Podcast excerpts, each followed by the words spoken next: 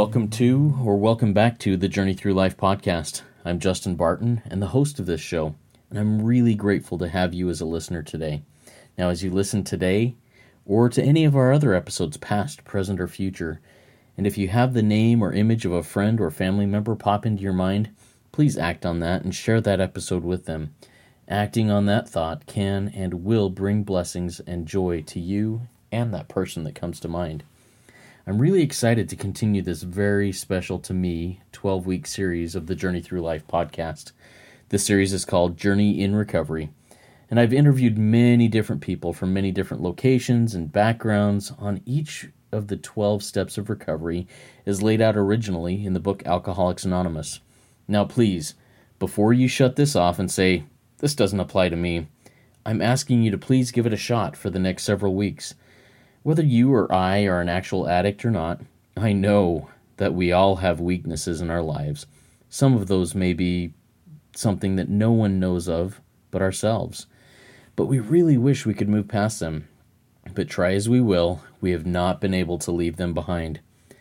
Now, I have experienced that learning of and applying the 12 steps of recovery can be beneficial to any human being who goes into it with real intent and applies the principles of these steps into their lives, and I know that they will be able to move through any addiction, any habit, any self destructive behavior, or unwanted behavior. This can include full blown drug and alcohol addiction, including prescription medications, or something as dire as cutting or eating disorders, or maybe even something as seemingly insignificant but just as gripping and distracting as smartphones and video games. Today, we will be hearing the experience, strength, and hope of Jennifer in her relating of step 5 in the steps of recovery. If this is your first episode of this series, or for this podcast as a whole, I highly recommend that you go back and listen to all six of the previous episodes in this Journey in Recovery series at some point. There are 12 steps, and they are in a prescribed order for a reason. So, whether you do that now or after you listen to this episode, you really need to listen to the others and then continue with steps 6 through 12 after that over the next several weeks. Now, step 5 reads Admitted to God, to ourselves, and to another human being the exact nature of our wrongs. So many people get hung up here as we really don't want to admit, even to ourselves, some of the things that we've done wrong in our lives, let alone to another human being. But it really is vital and when our secrets are brought into words, they lose nearly all power over us. I can testify of that. Now, in this and other conversations, you may be introduced to concepts that you have never before considered, or may even seem contradictory to what you have considered truth for perhaps your whole life. But these concepts are shared as honestly and openly as possible, using real experiences that cannot be denied as being true to the, these people who are sharing them. While you listen, take mental or physical notes of ideas of self improvement that pop into your head. Then, at the end of this podcast, review those notes and make a plan as to how you can implement them. Now, kick back or hit the road, work out, do house or yard work, or whatever you do while listening to podcasts, and be ready to learn and feel and gain insights like you may have never considered before. Here we go with Jennifer.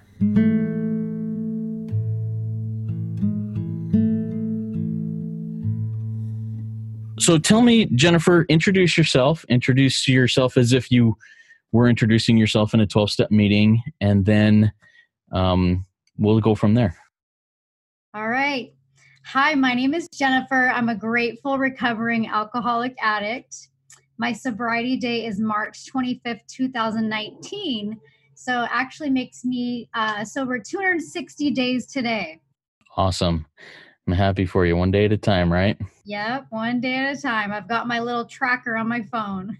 Awesome. So, Jennifer, tell me a little bit about your experience in life that led you to the addictive practices that you um, have done in the past. Yeah, you know, I'm still trying to uncover what led me to, um, you know, get to my addictive history and habits. And I know sometimes, you know, people are born with that genetically, and sometimes it comes through, you know, habits. I think mine was probably both because I have alcoholism um, and addiction on both sides of my family. You know, I started drinking at age 14, and it was mm. when my parents were getting divorced. So I do think, you know, it was a coping mechanism. There was also some molestation as a child. Mm. So I don't know if it, some of the trauma and things, I guess, wanting to escape the first time I got drunk. It was the best thing that ever happened to me. It was so much fun, and I got to escape. And um, you know, and then it progressed into you know ecstasy, and then marijuana and cocaine and diet pills and pain pills and psychedelics, meth. I've done it all, um, and I think that you know I was always just trying to escape my mind um, you know was always running you know filled with worry and doubt and fear. And i became really good at it that i was so you so-called successful right? Where you have a good job relationships giving back in the community. So i was a very highly functioning addict. Hmm. so as you look back at, at that i mean you kind of relayed it, it seems that the time period seems to coincide somewhat with a divorce in the family yeah, and I guess starting to hang out with, you know, after I left elementary school, I went to junior high, different groups of people, you know, new things are being introduced. My parents were kind of, they loved me and they did the best they could, but they were in their own worlds at that time. Mm. So it's like I didn't really have maybe the oversight that is probably should be required at that time to keep your kids in check. So yeah, it was um I was dealing with things, so it was a coping mechanism. Hmm. Well, good. So, as you look back at that, what are some, were there any other coping mechanisms that you use that maybe wouldn't necessarily fall under alcohol or drugs or anything like that? Yeah, you know, it's interesting. I remember I used to sit in the mirror and pick at my face. It's really weird, but hmm. just like, and actually, that was a habit I had up until last year. I don't think I've really ever told anyone that, but that was like a part of an addictive thing. And I remember doing it as a child um, and just sitting in my parents' bathroom all the time. And I remember I was always in my head, and um, you know, and I didn't have control of my thoughts. I was wandering. And so, yeah, that was part of it. You know, now I'm struggling with sugar. You know, mm-hmm. I'm definitely sober, and I'm very pretty clean eater. But about one day a week, I have a binge sugar day. You know, and I'm working on that. So I think there's still some of the, some of it there. But you know, at least now I'm conscious and it's not you know i'm still a work in progress. Right. Well my sponsor once told me uh, i've got to work at this one day at a time every day for the rest of my life until i'm safely dead.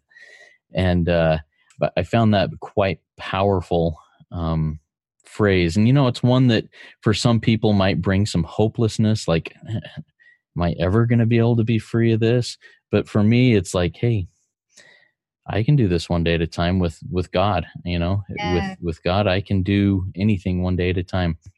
Tell me a little bit about when you first recognized when you first had these thoughts of maybe I'm getting a little bit out of control with my addictive behaviors. Yeah, well, I was um in my first marriage. um actually I we were partying really hard, you know, had successful jobs but drinking cocaine on the weekends and you know, I knew it was a little too much, and I um, kind of had expressed it, and he wasn't kind of on the same path. I wanted to slow down, and he really still wanted to go out. So I knew then because I was so hungover. I would be hungover in bed Sunday, go to work Monday, Tuesday, Wednesday, feeling horrible, and then Thursday I'm finally like feeling back to myself, and then start again Friday. Yeah. So it was like a horrible cycle. Um, and but I was still kind of doing it. You know, I wasn't ready to quit it all, and then after uh, during my divorce, I was 25 and um, I started going out and partying without my husband. And you know, he used to take care of me. I would like be blacked out or whatever, but he's like, you know, he's got my back. So actually, one night after when the bar was closing, I was leaving a bar. I was actually by myself, and I fell off the end of an escalator. Um, it was like about five or six feet up, and I remember just falling hard and like hit my head in concussion and luckily there was this like angel guy who drove me home you know mm. i don't even know i became conscious in like a jack in the box drive through i guess i was like i want tacos and uh-huh. he got me home safely you know something bad could have really happened and then i was like i need to cut back and that's when i i really i cut back for about maybe nine months i didn't drink but i was smoking weed every day but that was my thing like okay well i can smoke weed and i don't make bad decisions i don't black out So, you know, life is good like that, mm. you know, and that was how I tried to fix it. You said you cut back for nine months. You're smoking weed, you stopped drinking at that time. And what changes were you hoping would come into your life that maybe didn't come into your life that you were hoping to see happen? I mean, I didn't really think so. I mean, I liked partying. I liked, you know, altering my consciousness. It was how I lived for so many years. So I really was just um, not wanting to make any stupid decisions or get hurt. You know, I realized that I just didn't make good things weren't happening when I was getting out and drinking and, and being hungover. So I thought it would be kind of cool to be like, I don't eat alcohol, I just smoke weed. Okay. And then you said for about nine months you stopped. You you slowed down. What happened at the end of that nine month period? Um, you know, I started having a couple drinks here and there, and then ultimately drank. I was working for a, a media company in Phoenix, and the guy I was working for knew me at the time where I had fell and hit my head, and I had stopped drinking. And he had an ex-wife that was an alcoholic, and he hired me. And he said, "I'm hiring you because like you're not drinking, and mm. like." And I ended up um, we had a big event, a big charity event that I helped him produce in Scottsdale, and I ended up um, getting drunk after it was over that night. Was hung over the next morning, and he, you know, he knew. I mean, and but I that wasn't the problem. The problem was there was um, media that we needed to finish off the next day to get out to outlets, and it wasn't perfect. I did what he asked, but then he wanted more, and I was like, I'm done. I'm going to sleep.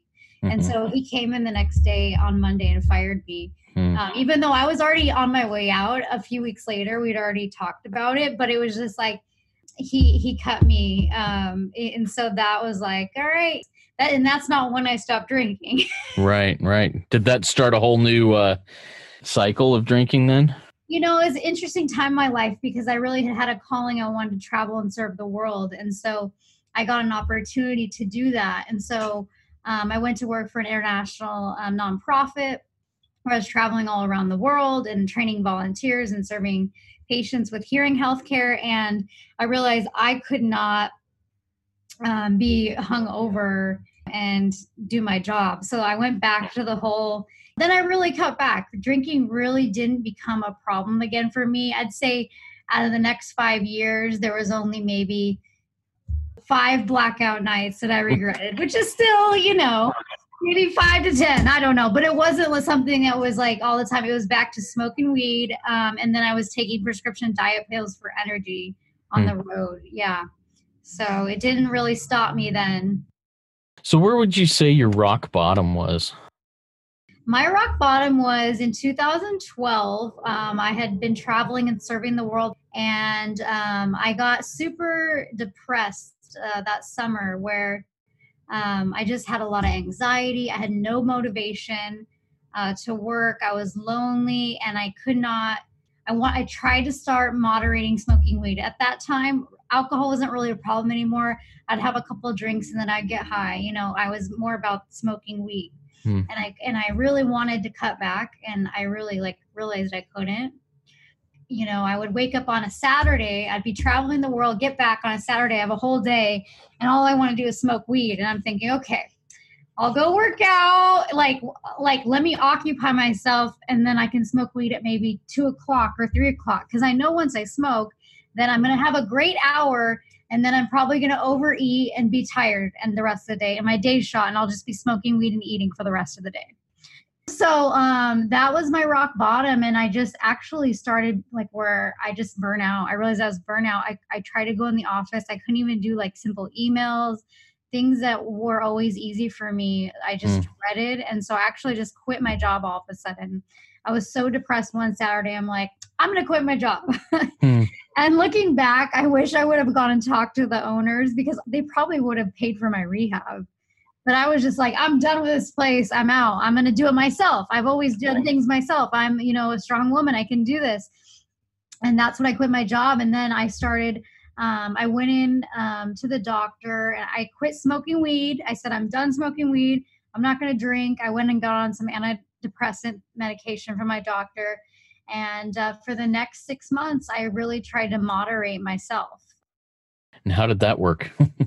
We're talking. I mean, that's 2012, and you said your sobriety date's 2019. So we got seven years in there, right? So how did that self moderation and self knowledge work out for you? Yeah, not so well. Um, well, you know, at yeah, so I would get like a month of not smoking, and then I'd be like, you know what? I'm really proud of myself. I'm going to let myself smoke weed one day a week, and I actually picked Sundays, which was kind of funny. And I was going well for a while, and then I went home to Arizona went out and had some uh, drinks with friends and i was like i'm on a two drink limit. Well i threw that out the window ended up doing cocaine that night smoking weed um, woke up really hungover and i had promised to take my grandma to church the next morning. And uh, i was like oh i do not want to go but i you know i didn't want to let her down. Mm-hmm. so i was smoking weed on the way of picking her up. And we get in the church and i get handed the program and it says addiction must fall and at that point you know i'd always believed in god but i was like wow god's talking to me. Mm. you know um i'm like thinking like maybe i need to get some help because i obviously can't do this alone. And so that was a wake up call for me. And that was was that still in 2012 or was that i'm sorry my i didn't mean 2012 my low point was 2016 oh 16 okay okay. Yeah. Okay, so that was in about 2016 where this is all happening here. Yeah, so that was 2016. Yeah, and then um, I was working with a life coach at that time, and I said, "I need, I need some help. I'm not sure what to do." And she's like, "Have you tried asking God for help?" And I said, "No, I just thought about hmm. everything else but that." And so I remember I got down on my knees and I asked God. I, I actually still have my journal from that night, and I said. God, can you please help me change my story before something bad happens to me or, you know, to someone else? God forbid. And um, then I just, within a few weeks, I got some guidance and I started researching for help in my area. And I actually, I found Marijuana Anonymous. So my first day, I think was January 2nd, 2017, when I walked through the, the doors at my first 12 step meeting. All right. So before you move on from here, what were your thoughts before you walked in the door? Was that a scary experience for you? Was it something that you were really worried about doing? Yeah. I mean, I definitely never had been, um, but I emailed with this lady. Her name was Wendy online. And like, so I had talked to her in advance. So, you know, I was like, at least feel comforted I was going to meet this lady but it was super weird. But I'm lucky. It was seriously like five people. It was the smallest meeting I've probably ever been to. Okay. I was living in Syracuse, New York at the time, you know. Actually, it was then she encouraged me to go to AA meetings because I come to find out it was like I could stop smoking weed, but if I have a couple drinks, it's all the same. So, you know, it, it, I needed full sobriety, and she just encouraged me that AA, AA had a bigger, bigger network you know the marijuana anonymous and i've once i realized it's all really the same you can really go into any 12 step meeting and plug in whatever your you know right. habit hang up or hurt is and it works. So um, yeah i think going into my aa meetings i was super fearful and i remember even like my fifth meeting i just almost walked out. I was like i don't like these people. I'm not an alcoholic like them i'm not this is not my thing i am not coming back um, but I think that ultimately my yeah, I asked that lady to be my sponsor, that first lady Wendy, and uh, she said she wanted me to go to a meeting every day for a week. I was like, no, I don't want to do that. And so I didn't the first week. I was like, I went to one meeting, you know, like I'm not, I didn't even have a job at this time, right? So I obviously had the time. I had no excuse. I don't want to go. And finally, she said, like, if you want a different lifestyle, you have to be willing to do things, you know, do life differently and take the instruction of people that have done it. You know, it works if you work it right. So I was like, fine. I didn't want to do this, but I decided I was going to go to a meeting every day for a week. And by like the third day, I actually started to enjoy it. And I was like, okay. And I realized that th- this was something good for me. And so I'm just super glad that you know, I pushed through even though like I didn't want to go at the beginning, I didn't want to get involved, but it's like, you know, it's worked for so many people. And, and everyone's story is different. I'm not going to be an alcoholic or addict like you are, or, you mm-hmm. know, whoever's listening, everyone's got their own story, but the fact is the formula works. I, I agree with you 100%. The formula works. It's there. The recipe has been proven. And uh, when we talked and when I connected with you, you got back to me and said, Hey, I'd like to talk about step five. Now, tell me what step five is 1st Mm-hmm. and then tell me why step five is the one that you wanted to to to talk about. Sure, definitely. Would love to. So, step five is we admitted to God, to ourselves, and to another human being the exact nature of our wrong. Mm-hmm. And so, this is followed by step four, which is really like a written inventory of of your wrongs, right? I picked step five because step five was really relieving for me. It was really like a big um, getting over the hill for me. I actually took um, really lagged on step four. I probably lagged about four months. I just did not want to do that inventory. I was fearful of it. Um, and then finally, after I did it, really confessing it, um, it showed me the insanity of you know what I was doing. I think that's one of the beautiful things. They call step five kind of the confession step, right?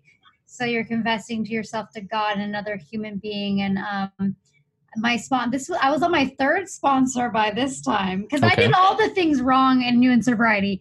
Don't leave a relationship. Don't like change a job. Don't leave the city. I did all those. So I am in Austin, Texas now. My second sponsor relapse. So third sponsor, and um, you know I went to her house and um, we did it and it was about a two hour thing where i went through all the the people places ideas and institutions that i was resentful at Mm-hmm. and you know what action was taken that made me angry or hurtful and then you know what it affected was it my self-esteem pride emotional security pocketbook ambitions and um, or sex relations. And then the fourth part was where was i to blame in all of this right? Mm-hmm. and like was i dishonest? Was i selfish? Was i self-seeking? Was i frightened or inconsiderate? Let, let's stop there and dig for just a second. Think about one of the the line items there in your negative emotions tab in your resentments tab where you are absolutely sure that your part in that was if anything was like one tenth of one percent. How did you go about doing that and saying okay this is my part in it how did you come to the point where you could say all right here's my part of that issue Well, I want to go back to that example of my friend that I work for that fired me because I never thought I did anything wrong until I actually Mm. went through the step. I I was like, he's a jerk. I probably said some other words.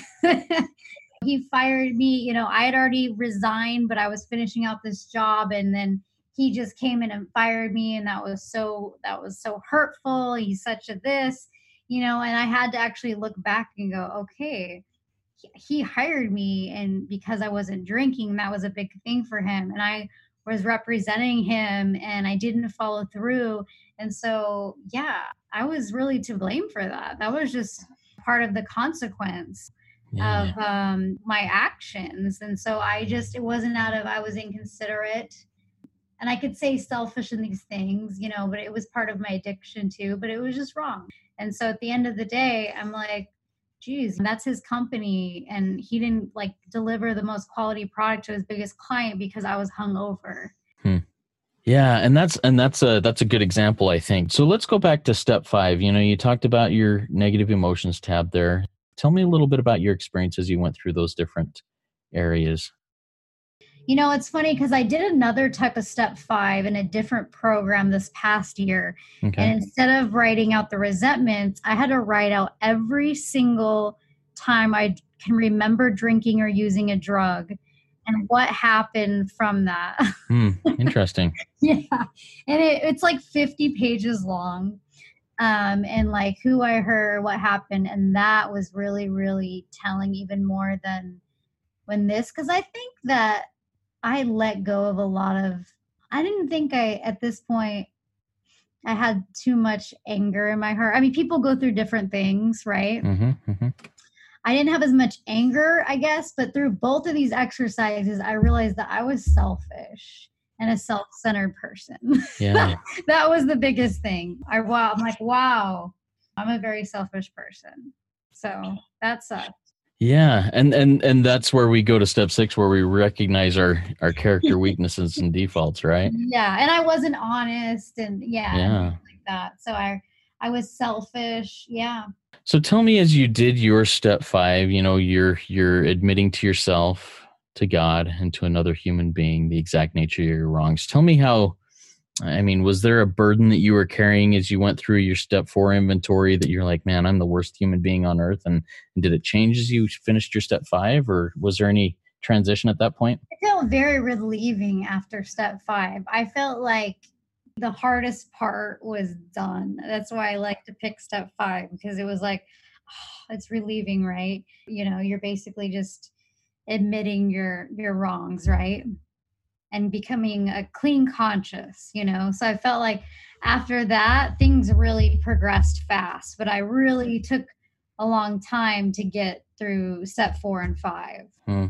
This step is really fresh on my mind right now because just well, just last night I had a, one of my sponsees do his step five. It was about a four hour uh, deal, and and as I was you know just checking in with him and giving feedback every once in a while and asking questions, as he was moving along, he'd be like, "Man, I just feel like I'm a monster. Like I'm the worst human being on the face of the earth." And mm-hmm. then as we finished up, and he had what what I do is I have him have a step five prayer where you know we open it with a prayer and close it with a prayer. And in that step five prayer he's like it's it's all yours god. I'm giving it to you and afterwards he's like man that load is gone. I'm not a monster. It's not me anymore Mhm. that i don't have to carry any of that stuff and and i i love that concept of giving it over giving all that crap that that's in my life over to god and just saying hey i know you can carry this i know you've already taken care of it so Yeah. here it is i'm not gonna i'm not gonna carry this anymore Yeah. And also, you know, one of the things I learned through the program too is just that I incorporate is living that step five. Like when I realize that I've, you know, done something wrong or have a resentment at somebody, then I will talk to him about it um, and get it off my chest, or I know it'll build into something more. Or, if, for example, if I feeling jealousy t- toward a friend about something, like I, you know, when they're a close friend, I'll just tell them, like, hey, look, like I'm feeling a little jealous about this. I don't know why it's super stupid, but um, because it just gives you that clean heart. I think bringing things to light just kind of like diffuses them, you know? yeah so give me give me an example maybe of a time when a resentment that a little thing that you dwelt on for a long time became big enough to where you felt okay i have to go use because this well maybe you don't think it through that way i have to go use but that resentment leads to you using in Mhm. the end even though it was really small in the beginning Yeah. Well, I mean, I think it was um it wasn't really like that because I was using um no matter what, whether I was having it was a continually thing throughout the day. Like for like the last five years, it was like, okay, I would wake up, I would get high, then I would go do this, and then I'd be planning my next high, then I would go do this, and I would have a drink, then I'd have a half of a Vicodin, then I'd go do this, and I have a smoke. Like it Mhm. was just like perfectly timed out where I could have the alteration of my consciousness and also work and do what I got to do, you know. Um, but yeah, I mean, there. So there wasn't really about a buildup. It was always smoking or taking something.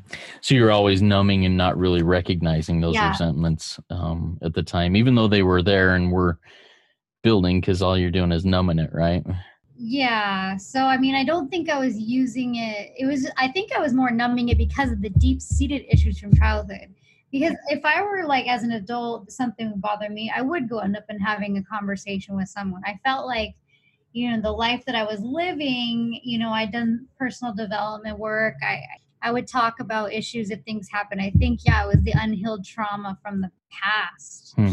and my emotions, and I never learned how to deal with my emotions, and I never learned how to um, take control of my mind. It was running me. Now you mentioned earlier that I think it was a therapist. I can't remember who you said, but said, "Hey, have you ever prayed and asked God to take this from Mhm. you and help you with this?" And you're like, "Uh, no." Yeah. Um, tell me about your your concept of God beforehand and your concept of God now. Yeah, that's a great question. Um, you know, I grew up Catholic. Um, I always believed in God. I kind of I left Catholicism at 18 because I all the rules and the legalities, and I just kind of went on a spiritual journey. So I was into a lot of New Age stuff, and I always felt connected to God, but I didn't really know what that meant. And you know, so when I went through uh, AA and they say, you know, God of your understanding, that was easy for me because I was just like, I believe the God's a higher power. And then mm-hmm. I was sober about two months and I'd end up this conference in Texas with 12 other women and myself. And all these women were like, you know, successful and happy. And I'm sober, but I'm seriously unhappy. I'm mm. like struggling. And um, I'm like, what's wrong with these women? Like, they're not high on drugs. And I come to find out like they were high on the Holy Spirit and these were women of God and they believed in Jesus. And, you know, I always had thought people that believed in Jesus were naive. Okay and uh, so i just started kind of like questioning things and um, started getting kind of mentored and one of the women encouraged me you know to just to seek. When the bible says you know ask and you shall receive seek and you shall find knock on the door will be opened. And so mm-hmm. i started dialogue with i'm like all right jesus if you're real like please reveal yourself to me you know and i opened my heart and mind and um, series of events happened. And um, the first time I was headed to Ireland on a flight, and I'm going to meet one of these ladies. And at the, the bookstore, I saw a book that says Bible verses for women. And I was like, I'm going to buy this for her as a gift, and maybe I'll look at it because I'm kind of exploring. Right. And so I'm getting off the plane in Ireland. We're get, you know, we're getting off, and there's this couple next to me, and this woman reaches above for her bag, and she looks at, at her husband, and she says, "Is this your bag or is it this little child's bag? And I was like, what? And she was like, yeah. She's like, you look like a little child. And I was like, well, thanks, but I mean, I'm 33 at the time. Uh-huh. And um, then she goes, yeah, you look like a little child. And I was a little jet lagged and I was tired, but I was really offended. I honestly, like, usually I don't let things get to me, but I was like major resentful for two hours. I'm like, how rude. And I get to my hotel and I sit down on my bed and um, unpacking and I see the book so I just decided to open it to a random page and it says, Jesus asked you to come to him like a little child. Mm. and that's our, well, the first time I was like, all right, Jesus is really speaking to me now.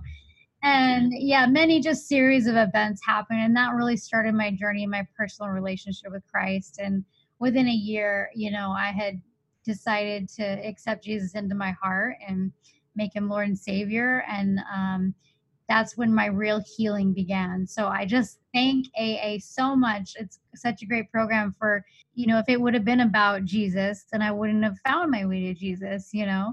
So it was such a great, it's such a pivotal part of my story.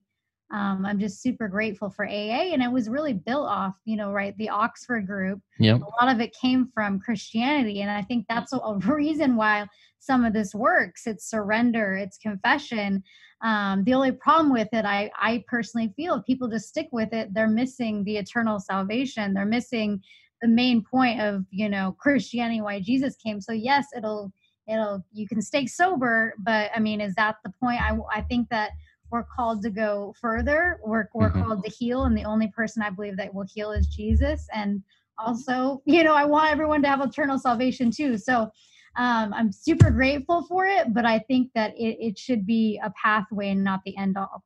Yeah, I love so step twelve for me is is a huge one. That's that's where I do that uh, evangelizing, that that okay. that preaching about it. You yeah. know, I it, one of the people in the Bible, and I'll ask you about maybe a Bible hero of yours, but one of the people that I most relate to in the Bible is Peter.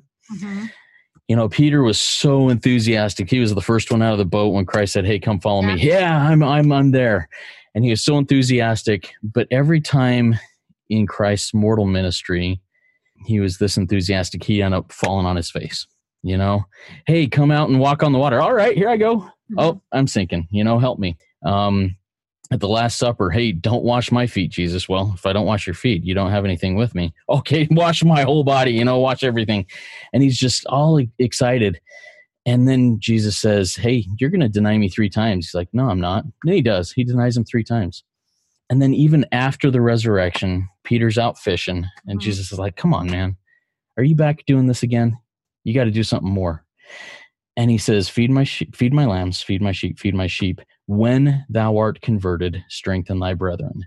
So Peter's been following Jesus for three or four years at this point, and he's still not converted. Mm-hmm. When you're converted, go and strengthen others. And to me, that conversion is what you're talking about here. You came and you found Jesus as that person. For me, same thing. I found out who Jesus was, who and how he fits into everything. Well, how everything fits into him, actually. But yeah. And then how, for me, these 12 steps really encompass his atoning sacrifice and the whole picture there, all in these 12 steps. Yeah. And my conversion is that for an addict, for anybody with weakness, whether it's a you know an outs an outward addiction that everybody can see or whether it's a just a foible that that i can't take care of because i'm powerless over it whatever it may be mm-hmm. that there's hope in being able to do that mm-hmm. and i've become converted to it and now i'm out trying to strengthen my brethren yes and that's yes. how i relate to peter and that's how i bring that into the program. So, so tell me a little bit about maybe something from the scriptures that uh, really speaks to you from your experience, maybe in addiction or maybe in life and, to- and, and overall. Hmm. Well, I guess what I want to say for you asking that is I truly believe the word of God transforms the mind. You know, in Romans 12, 2, it says, Do not be conformed to this world, but be transformed by the renewing of your mind. So you'll come to know the good and pleasing, perfect will of God. And when I got out of sobriety, my mind was still worry, doubt, confusion. I need to be doing this, like never satisfied. And so, what I've learned is by studying the Bible that that the word actually transforms the mind. And like um there's neuroscientists now that are actually like proving like our mind's like a tree of life. And when you're smoking weed and doing drugs it's like your mind's all over the place and you're building new neural pathways actually.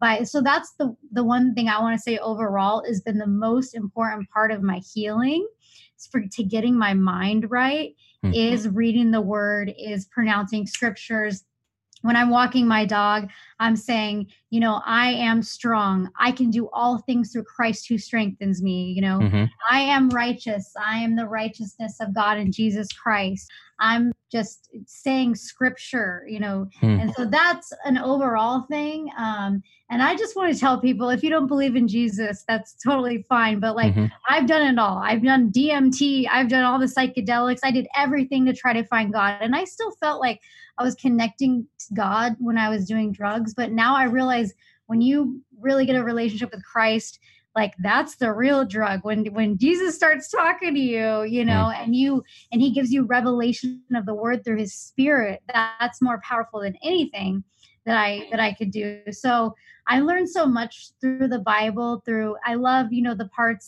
you know god's teaching me a lot now he's still working taking things out of my heart um, that are impure in my heart dealing with when it says like love your enemies right I'm working in Hollywood at a church where I have homeless people that are addicts that are still using. Mm-hmm. And it's very challenging for me right now because I kind of want to be like, why am I even here? I'm just going to go to a church where it's people I want to hang out with. But I know God's growing me here and He's challenging me when I want to be like, oh, that person. And then instead, I'm praying for that person. Mm-hmm. You know, so it's like challenging us and and teaching us to be more like Christ, to be more loving. Hmm you know, really not living for myself. And you asked me earlier about what's another thing of addiction that I see myself. Well, it's every day I have to try not to control because that was my biggest thing, I think, is trying to control situations and I'm in charge and this and that and I'm doing it. And now I'm learning to rest in the spirit and that God opens things and I follow. I can be directed by Him and the stress is gone. I used to be addicted to fight or flight mode. Hmm. Everything was like, okay, we got to do it. We got to do it. And mm-hmm. I'm barely living in that now because I've just, you know, that's why I was always changing my consciousness. Your heart rate's going up all the time. There's fear. I have deadlines, deadlines, deadlines. Mm-hmm. And so now I'm actually, peace of mind is the biggest thing that I've gotten from sobriety. Um, and then the Bible also gives you that joy, the joy of the Lord, the joy regardless of the circumstances. I could have just lost my job and I could still be like, you know what, but I have joy. You know, you feel that joy in Christ. So that's just kind of the Bible as a whole. I know I didn't answer your question. um, and I can if you still want me to. Have at it. Um, I think that one of the the stories or the people that I like is the the Queen Esther in the hmm. Bible. Mm. You know, is that she was a queen. Um, she was Jewish, didn't know, and she got the opportunity to help save her people. That she had to come out to her husband, the king, and tell him about it. And she could have got killed. Right. But um, she was in, you know, God put her in that place at the right time where she was able to come in and help save her, you know, her people, the Jewish people. Um, so I just I think that's kind of a beautiful story about you know stepping out and having having courage. Yeah. So how do you put yourself in those shoes there in your life today? I think that God challenges us or gives us the call every day to spread the good news of the gospel. You know, and I think just having the courage to get out and, and speak from the heart, you know, and even though you're worried about what people are going to think, when you feel prompted by God, just having the courage, knowing that, hey, we're talking about when we like this life is a matrix. This is great. I want everyone to be happy here, but at the end of the day, I want to see everyone in heaven, you know? Mm. This is like a matter of life and death. We're on the battlefield. So I feel like, you know, having the courage, sometimes I don't want to do it, but I feel like we're not the one that converts either. And that's what I had to learn. I'm the seed planter. Mm-hmm. I might mention it to someone, and maybe five years later, someone else helps them come to the Lord. But it's my job to share my story, mm-hmm. you know, of, of recovery and of how Jesus really, like, a, I say AA got me sober and Jesus healed me. mm-hmm. Yeah. So let me ask a couple of kind of wrap up questions.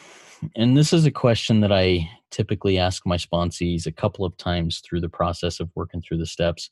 And I asked this of the person that I spoke with yesterday about step two. Uh, de- define for me these four terms abstinence, sobriety, recovery, healing. Okay, abstinence, um, not using any alcohol or drugs, which are like illegal drugs, I would say. So that's abstinence, no alcohol or illegal drugs. Sobriety. Um, sobriety just means clean and sober. Sobriety to me means being in like um, living a lifestyle of not using alcohol and drugs. Okay. And then the third word is um, recovery. Recovery to me is that you had been out drinking and using, and now that you are no longer in you're off the cycle of addiction so i feel like the cycle of addiction is where like you use and then um, you have regret you know you say you're never going to do it again and then you know you use you know you start thinking about it and then you do it and then you're just a continual re- a cycle. So recovery is you're off that but you're doing certain things to make sure you st- you're staying off that. So you have a program that you're working and something you do to maintain your your sobriety. All right. Then the fourth word is healing. Jesus christ. All right yeah i mean i think it's uh, healing is spirit soul and body so i think it's doing those things that having a personal relationship with god with jesus allowing him to work with you um, and then your mind your soul is your your mind will and emotion so working on you know what you're putting in your mind how your mind is thinking and um, you know working out some emotional things and then your body working out what kind of foods are you eating so getting a working on that you know all helps all helps with your healing i, I feel okay well very cool now um let's say that you and it sounds like you may be going to a place just like this tonight. Um, let's say that you are approaching somebody who is saying, you know, I'm really struggling and yeah. I need help. So, how would you, um, in that situation, approach that person and and invite them to make some steps toward abstinence, sobriety, recovery, and healing? Mm-hmm. Well, I would encourage them to go to a meeting, and I would say I would go to one with them, mm. probably. Mm mm-hmm. you know, because I know that that works. Um, and it's like, I think that's the best thing is to get them to meetings. So I, you know, if they were in my area, I would go with them.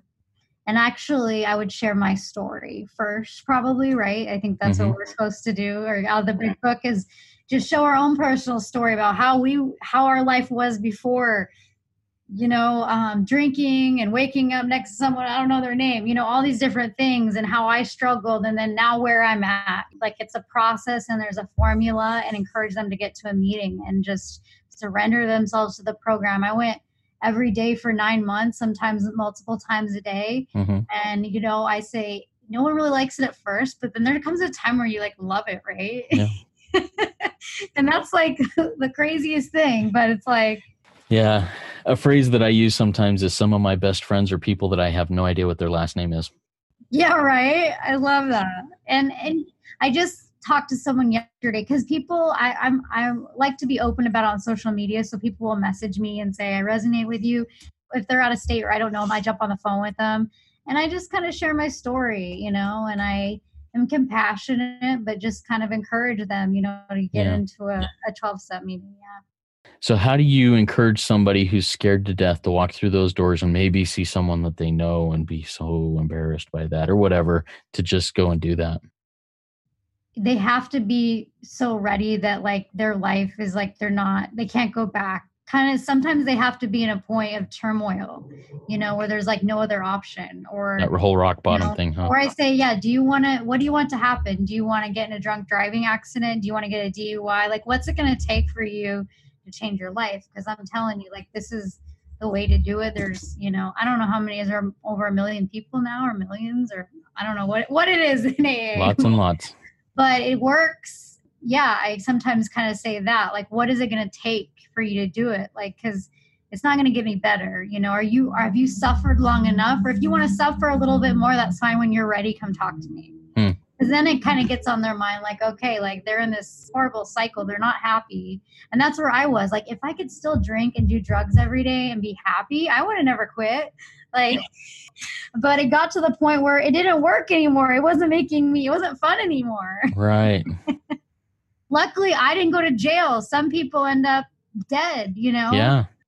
Addiction will lead to death every single time if if if we aren't able to figure out how to um, get help. Mm-hmm. And I guess just for people, sometimes it's like you don't have to be unsuccessful. You don't have to be in the worst place. If you're struggling and thinking about using all the time or it obsessed my mind. It was just like always thinking about when I was going to drink or use drugs next. Like that's not normal. Right. Like I thought that was normal. I didn't think I actually had a problem. Mm-hmm. but it's not, and it's not a way to live. And now I'm free. And it took a few years to work on, and I'm still healing. I have a long way to yeah. go. But I'll tell you, I have more peace and joy in my life. The peace is so much valuable than the the highs and the lows. Sometimes it's a little boring, yes, but it is so much more fulfilling than mm. the chaos. I love that. The peace that surpasseth all understanding, right? Yes. I appreciate that and I love that. So, are there any other words of wisdom or anything else that you really feel is necessary or appropriate to share before we close up this conversation about step five or recovery in, as a whole? Um, yeah, I just want to say that if you're listening and that you're struggling, have the courage to walk in those doors have the courage to reach out to someone for help um, because it's not easy but it's simple and you can do it. We've both done it and uh, you know life gets better. I mean if you have someone that you know that's struggling maybe send them some of these podcasts. I may resonate with one person someone the next guest might re- uh, you know resonate with someone else. So i think that's why it's important that that we put the, ourselves out there and sh- share our story. So I appreciate you letting me have the opportunity to do that. Yeah, you're very welcome, and thank you for for being willing to open up and share those things. I mean, it'll mean a lot to a lot of people. Thank you. So there you have it. Step five with Jennifer. Thank you very much once again, Jennifer. And step five once again reads admitted to God, to ourselves, and to another human being the exact nature of our wrongs. So, as you've listened today, or to any of the other episodes of the Journey in Recovery series of the Journey Through Life podcast, and you felt something in your heart or mind that is motivating you to act, act on it. Whether that be to share this episode or this entire series with a loved one, or to start taking some steps yourself to step into a room of recovery somewhere, act on it. I can promise you that you have nothing to lose and everything to gain. Now for the housekeeping part of this program. Please go check us out on Facebook and Instagram at, at JTL Podcast. Like and follow us. I've recently started reposting old and original episodes from the old Know and Do podcast, which became the Journey Through Life podcast, on our Facebook page and in our blog at www.jtlpod.com. To learn of the origins of this project and podcast, I would be honored if you went and checked out those ones too. You can also drop us a note about your own experiences, strength, and hope at thejtlpodcast at gmail.com. Please visit our sponsors, who I purposely did not put at the beginning of this episode or any other for this 12 week series, but they really are helping this podcast continue forward. They are alifeuntold.com, shepherdbrackets.com, and radfordpineshomedecor.com. Use promo code Justin with a Life Untold to save 10% on your order, and JTLPod5 at Shepherd Brackets and Radford Pines to save 5% on your orders there. These conversations that I have recorded in this Journey in Recovery series have been life changing for me, as I have been applying many new concepts into my own daily life from the lessons I am learning, and I am definitely becoming a different and better person for it. Have a great week and press forward one day at a time.